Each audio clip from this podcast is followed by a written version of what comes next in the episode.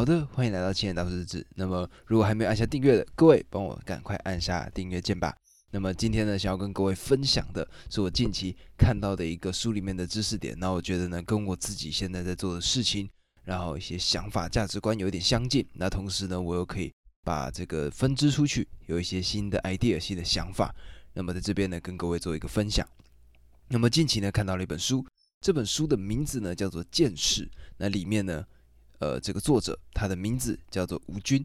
那这个吴军是什么样的来头呢？他呢是 Google 的研究员，Google 的研究员的概念就是说呢，基本上你一定要是一个国家的博士等级，就是你是从事这个学术研究非常非常厉害，而且呢，不管是兼顾了理论与实务上的这个能力，才有机会成为 Google 的研究员，所以是一个非常难得的一个位置。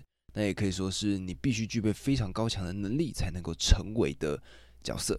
吴军先生呢，他就写了这本书。那这本见识呢，里面提到很多很多小的观念，每一个篇章呢，可能四五页不到吧。但是里面呢，把很多很多的知识点都有点出来。然后呢，里面我今天看到的一个内容，我自己非常喜欢，所以呢，我想跟各位分享。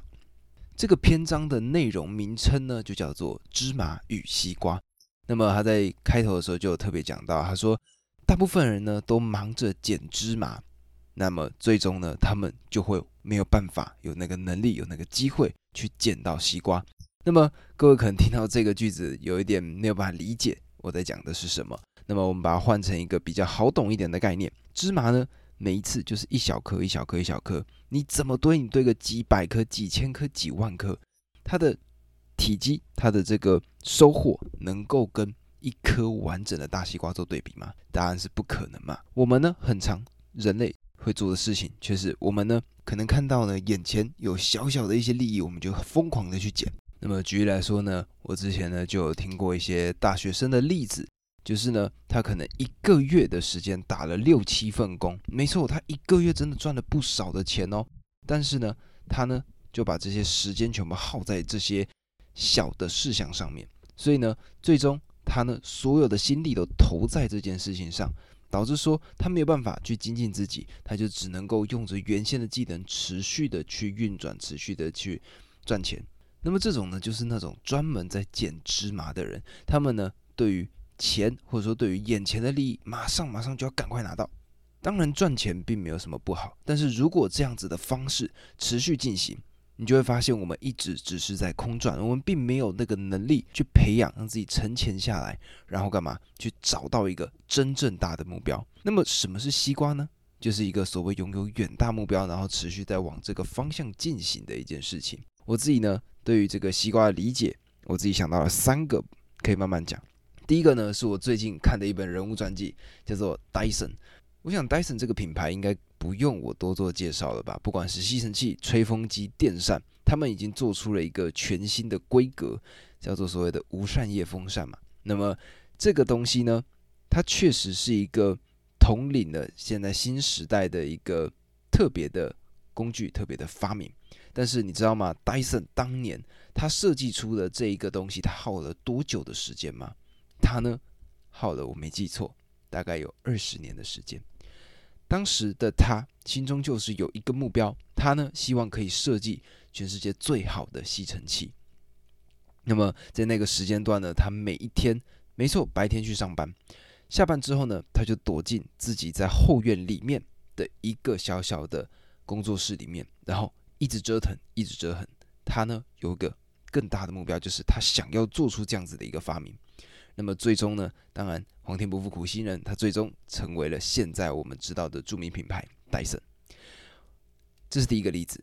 第二个例子呢，我想讲的是 Kobe Bryant。Kobe Bryant 呢，他在十三岁的时候，他呢就发现说，他真的好喜欢篮球，然后他想要从篮球的这个目标、这个方向持续迈进，然后成为一个真正的职业球员。那么在当时，老师呢，甚至会觉得说他痴人说梦啊，他在想什么？怎么会有一个小朋友在那个年纪，然后呢，觉得说篮球可以为生呢？但是 Kobe Bryant 呢，他自己很清楚，很清楚，他的目标就是成为全世界最好的篮球员。这个呢，是我在听一个访谈的时候，大概两个小时左右的访谈，Kobe Bryant 他亲自讲到的。他说，当你热爱某一项事物的时候，你现在身边所碰触到的每一件事情，都可以为这个远大的目标去提供养分。那以他为例子呢，就是他喜欢篮球嘛，所以他生活上的其他各个层面都可以去帮助到他篮球的这个面向。举例来说，他喜欢看电影，那他看电影的方式就是，诶，他看完之后，OK，如何用电影里面的不管是角色的心态，或者是故事的情节，去鼓励自己的队友，鼓励自己成为一个更好的篮球员，又或者他呢去练习冥想。让自己在面对到紧张的时刻可以保持平常心，这个呢就是 Kobe Bryant 他心中的那个西瓜，他心中最远大的目标。当他有这样子的一个想法的时候，身边他所碰触到的每一件事情都全部靠拢，往他想要的方向去迈进。这个呢就是西瓜的第二个例子。第三个例子呢则是 Apple。那么这个呢，在我之前介绍成为贾伯斯的那个。系列单集里面其实就有讲到，当时是九七年，Apple 重新接纳贾伯斯，贾伯斯回归苹果。那么在回归之前呢，他们呢是用专业经理人的方式在经营苹果。那么就可以知道了嘛，他们做出了一系列非常糟糕的产品。那么包括什么牛顿机啊，然后在市场上的占比都是不怎么样的。那么贾伯斯回来，他呢的目标是什么？首先，他先定下了一个基调，也就是 Apple 他们心中最重要的一个基调，也就是他们的西瓜，叫做 Think Different，不同凡响。所以他们要做出来的想法就是必须跟其他人不一样。他回来之后，他就开始去检视所有的产品线，然后发现，我靠，这些产品线完全都没有在获利，很多都是在边缘支撑着。这时候呢，他就思考说，原先 Apple 最重要、最厉害的就是所谓的 Macintosh 麦金塔，所以呢，他当时就决定说，OK，把所有的产品线可能十条减到剩两条，这两条呢就是他们最经典的电脑。接下来呢，再开始把这些剩余的这个最精简、最精锐的部分，把它的设计做到最好，然后去重新包装它，重新让品牌站起来。然后 Apple 后面的故事也不用讲了。你看到现在，Apple 它还是一样，它每一年出来的手机款式就是那么一点点。他们的目标就是尽力的把单一个东西做到最好，持续维持自己的品牌理念。这个呢，就是我认为西瓜的三个很重要，我觉得可以给我们带来启发的例子。大家现在可能听完之后，就大概知道说自己可能是芝麻还是西瓜了，对吧？如果你现在身在芝麻这样子的一个空间里面的人，要怎么样往西瓜的方向去走呢？我自己觉得呢，就有点像 Kobe Bryant 他的这个里面的想法，就是呢，你必须首先找到一件你真正热爱的事物。